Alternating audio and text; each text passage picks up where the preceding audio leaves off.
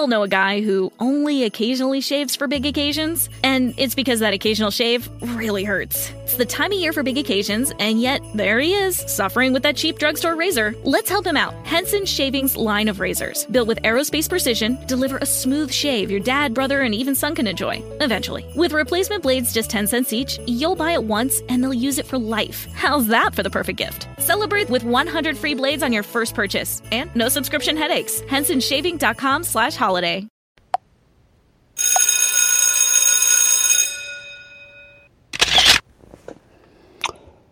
All right. Hello, everyone. Welcome to another episode of Body of Christ Real Talk with your host, Joseph Brownlee. How's everyone doing today?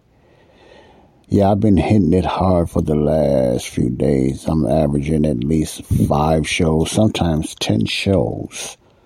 Uh, not, I'm not to say per day, but, uh, I at least average five shows for the last week or two weeks. I've been averaging close to five shows per day. Sometimes I have done 10 because I'm doing in 15 minute, you know, increments of, you know, 15 minutes per show and stuff like that. So, uh, I really been hitting it hard for the last, uh, say few weeks since I've been doing only 15 minutes. Cause you remember I used to go over an hour and 30 minutes or something like that. So, you know, all right, so these 15 minutes increments is really kicking it in and I like it. I like doing like that because I'm finding I don't have to find much to talk about, but just keep you updated on certain things and like I like to keep things relevant and like and I think it's going to be some type of uh topic that a lot of people will want to hear and if you know some keep you updated on certain subjects and topics and things like that. So, you know, so it's moving on. I got a lot of things going on for the good, you know, uh, later on down the line. Now, I want to talk about a topic that I talked about uh, the other day, and it's pertaining to Israel. Uh, I'm hitting on this again because I looked at a YouTube video by uh, one of my uh, I call them my mentors, one of my teachers, and even though we don't agree on a lot of things, I don't agree on uh, a few things he said. Most things I do, but a few things I say he I don't agree with him on is uh, Grace Ambassadors, Justin Johnson, an outstanding teacher, and the beautiful thing about that, you can have a mentor and a, and an outstanding teacher, but that does not mean you agree on everything they say you know, you can, you, I can live with that. We don't have to agree or nothing like that. I never met him personally. He don't know nothing about me. My point is, I just know him by YouTube, Justin Johnson of Grace Ambassadors and everything. So we just differ on a few, on a few things, but the majority of the things he teach is outstanding and I agree with him. Uh, one of these topics and everything, and I don't watch him because he got the, I agree on everything. Anybody that I listen to, whether it's Trey Searcy, Les Feldick, uh, you know, Richard Jordan or Justin Johnson. You know, I listen to them, but that does not mean I agree on everything they say. You know, and I'm not saying I dis I, I disagree because they are wrong. It's just I have to look more into it and I just see it another way.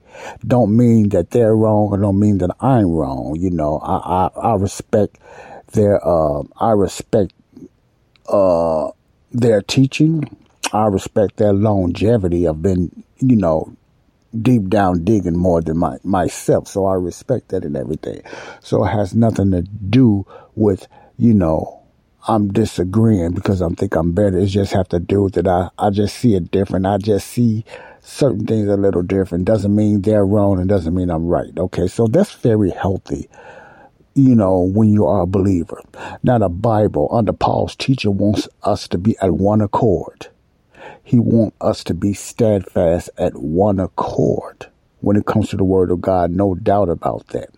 Now, that does not mean that we're going to agree on certain topics all the time. We need to agree on the basic sound doctrine of the Word of God. See, and you know, not so much on topics or our opinions or, you know, something like that, but when you taking the word of God by faith and you, you read it, you taking the word of God literally and stuff like that. You know, we need to stand on that and just trust the Holy Spirit will lead us in the right place. But some things we just not going to uh, agree on. But the majority of the doctrine we do. Now, did uh, Pete, uh, did, uh, Paul's followers agree on him on everything? No, they did not. But that does not mean Paul wasn't right. You see what I'm saying? It's just, you know, it takes growth and, you know, it's, it's just some areas we just don't understand and different things like that. But the majority of it on sound doctrine, we stand together on the most important things when it comes to the word of God. The most important thing that would not corrupt the word of God. The most important thing that, that would not lead us going to the left or any, you know, opposite way of staying, getting out of sound doctrine. That's more important than just disagreeing on a certain thing, unless it's one of the major things of doctrine, then that becomes an issue, especially when it comes to salvation and knowing your forgiveness of sins and stuff like that. You know, that's very important, especially the way to be saved. So that that is an issue when you disagree on that because that's you that that hinders people. That people either will get saved or they're not going to get saved by of the wrong or right gospel, if you know what I'm saying. So that's very important. But I was listening to Justin Johnson and he was speaking on Israel, you know, and I made a, uh, I made a podcast about that. What do I feel about Israel? What I, what is my, uh, what do I think a Christian should be doing and how we should be doing? What should, how, what, how we should see Israel? What, what type of plan or should we pray for Israel? Should we help Israel? Well, you know, different things like that, you know. Excuse me, I'm a little tired. and I, when I get like that, I can't get my words out. And I don't be making no podcast if I can't get them, get my words out, you know. But anyway, how should a Christian be looking at Israel today? And Justin Johnson kind of spoke on that from Grace Ambassadors. And it lines up in mostly everything that I was saying. It it lines up in everything like that. See, now what do I mean for the ones that don't understand the majority of Christians, listen to me closely, feel that we are obligated to bless Israel. We are obligated to help Israel. Now, I'm not saying prayer. We, we, we, we should always pray for Israel, no doubt about that, as well as any other countries that's suffering. You, you understand what I'm saying? But we, we take it to an extent. We as Christians and stuff like that take it to an extent that Israel is the number one priority. And I remember I was talking, remember when I was, uh, I done a short podcast on that. And I disagree with that according to the Bible. Now, Justin Johnson made a very important point. He said, when you look at Israel, you have the Israel in the past under the old covenant. You have the Israel and the new covenant in the future that's going to reign in the millennium kingdom with Christ, correct? But what about the Israel of today? Is that considered God's favorite? And I, I was saying something like that, and I kind of made it not so eloquent as him. He's he's an outstanding speaker, but I was trying to make that point the best way I can too. When you look at Israel in the Old Testament, and, and you remember I mentioned the majority of those times in the Old Testament, Israel was disobedient. They were stiff necked when you read the Bible. Bible said you do this. God said you do this, I will bless you. You do that, I will curse you. The majority of the time, Israel got cursed. You know, they got cursed. They got, God allowed nations to take some of them out and different things like that. So the majority of the time, Israel was disobedient, even though they were still God's favorite. Only ones that really was following God and obeyed him was a group called the Little Flock, including the 12 and whatever, etc., stuff like that. Israel had, God has certain followers, but it, the majority of the time, it, it was just a remnant of Israel that followed God. The, the majority did not. So when Jesus came to earth, the same thing. They, they, they still didn't accept him as being their Messiah. And they still don't today. So it's the same thing in Jesus' day. You had the little flock follow him. And then you had majority the leaders and stuff did not. They didn't believe. They didn't accept him as their Messiah. So they was disobedient even in Jesus' earthly ministry. Started with Moses. They was disobedient, so disobedient that God had to wipe them out and they wasn't able to make it to the promised land. Remember? That disobedient, stubborn group that uh, I think it's some to a 12, 12 day journey wind up being 40 years because of their disobedience and stubborn. God had to wind up wiping them out and had to do the, uh, repeat the law back to them again in the book of Deuteronomy. Deuteronomy just means saying the law over again. That's why he done that. So that's how disobedient Israel was. When they was disobedient, what did God do? He punished them. Period. So there's a history of that when it comes to Israel. They disobedient, they get chastisement. They uh they obedient, God blesses them. Okay, you go to that's the Old Testament. You look at the future, it's the same thing. It's only going to be a certain remnant of Israel that will be saved. Not the whole nation. Not the nation that's out there now. It's certain Jews from the 12 tribes will be saved you know, besides the 144,000, 12,000 from each tribe, there's only a few of them that will be saved and stuff like that. So it, it's never the whole Israel because the majority of Israel's anti-Christ and stuff like that. So I just listened to that and he made a point. People have to understand that Israel today is just, they are no different once again than a Gentile nation. The majority of Israel is secular and religious. They're anti-Christ. They're not God's favorite nation today. God is not looking down, keeping his eye on Israel today. God's favorite today, once again, and Justin Johnson said this as well, as well, it's the body of Christ. It's us, the church. We are, if you want, to know, now I'm not going to say we are Israel because we has not have nothing to do with Israel. We are the church today. God's favorite is the church today. God's eye is on us today under grace, the body of Christ.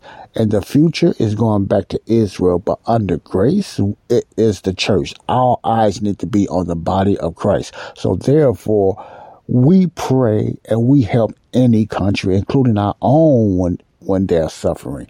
Not just putting them to the side and going straight to Israel, because Israel is not God's favorite under grace. It's the body of Christ. It's the church.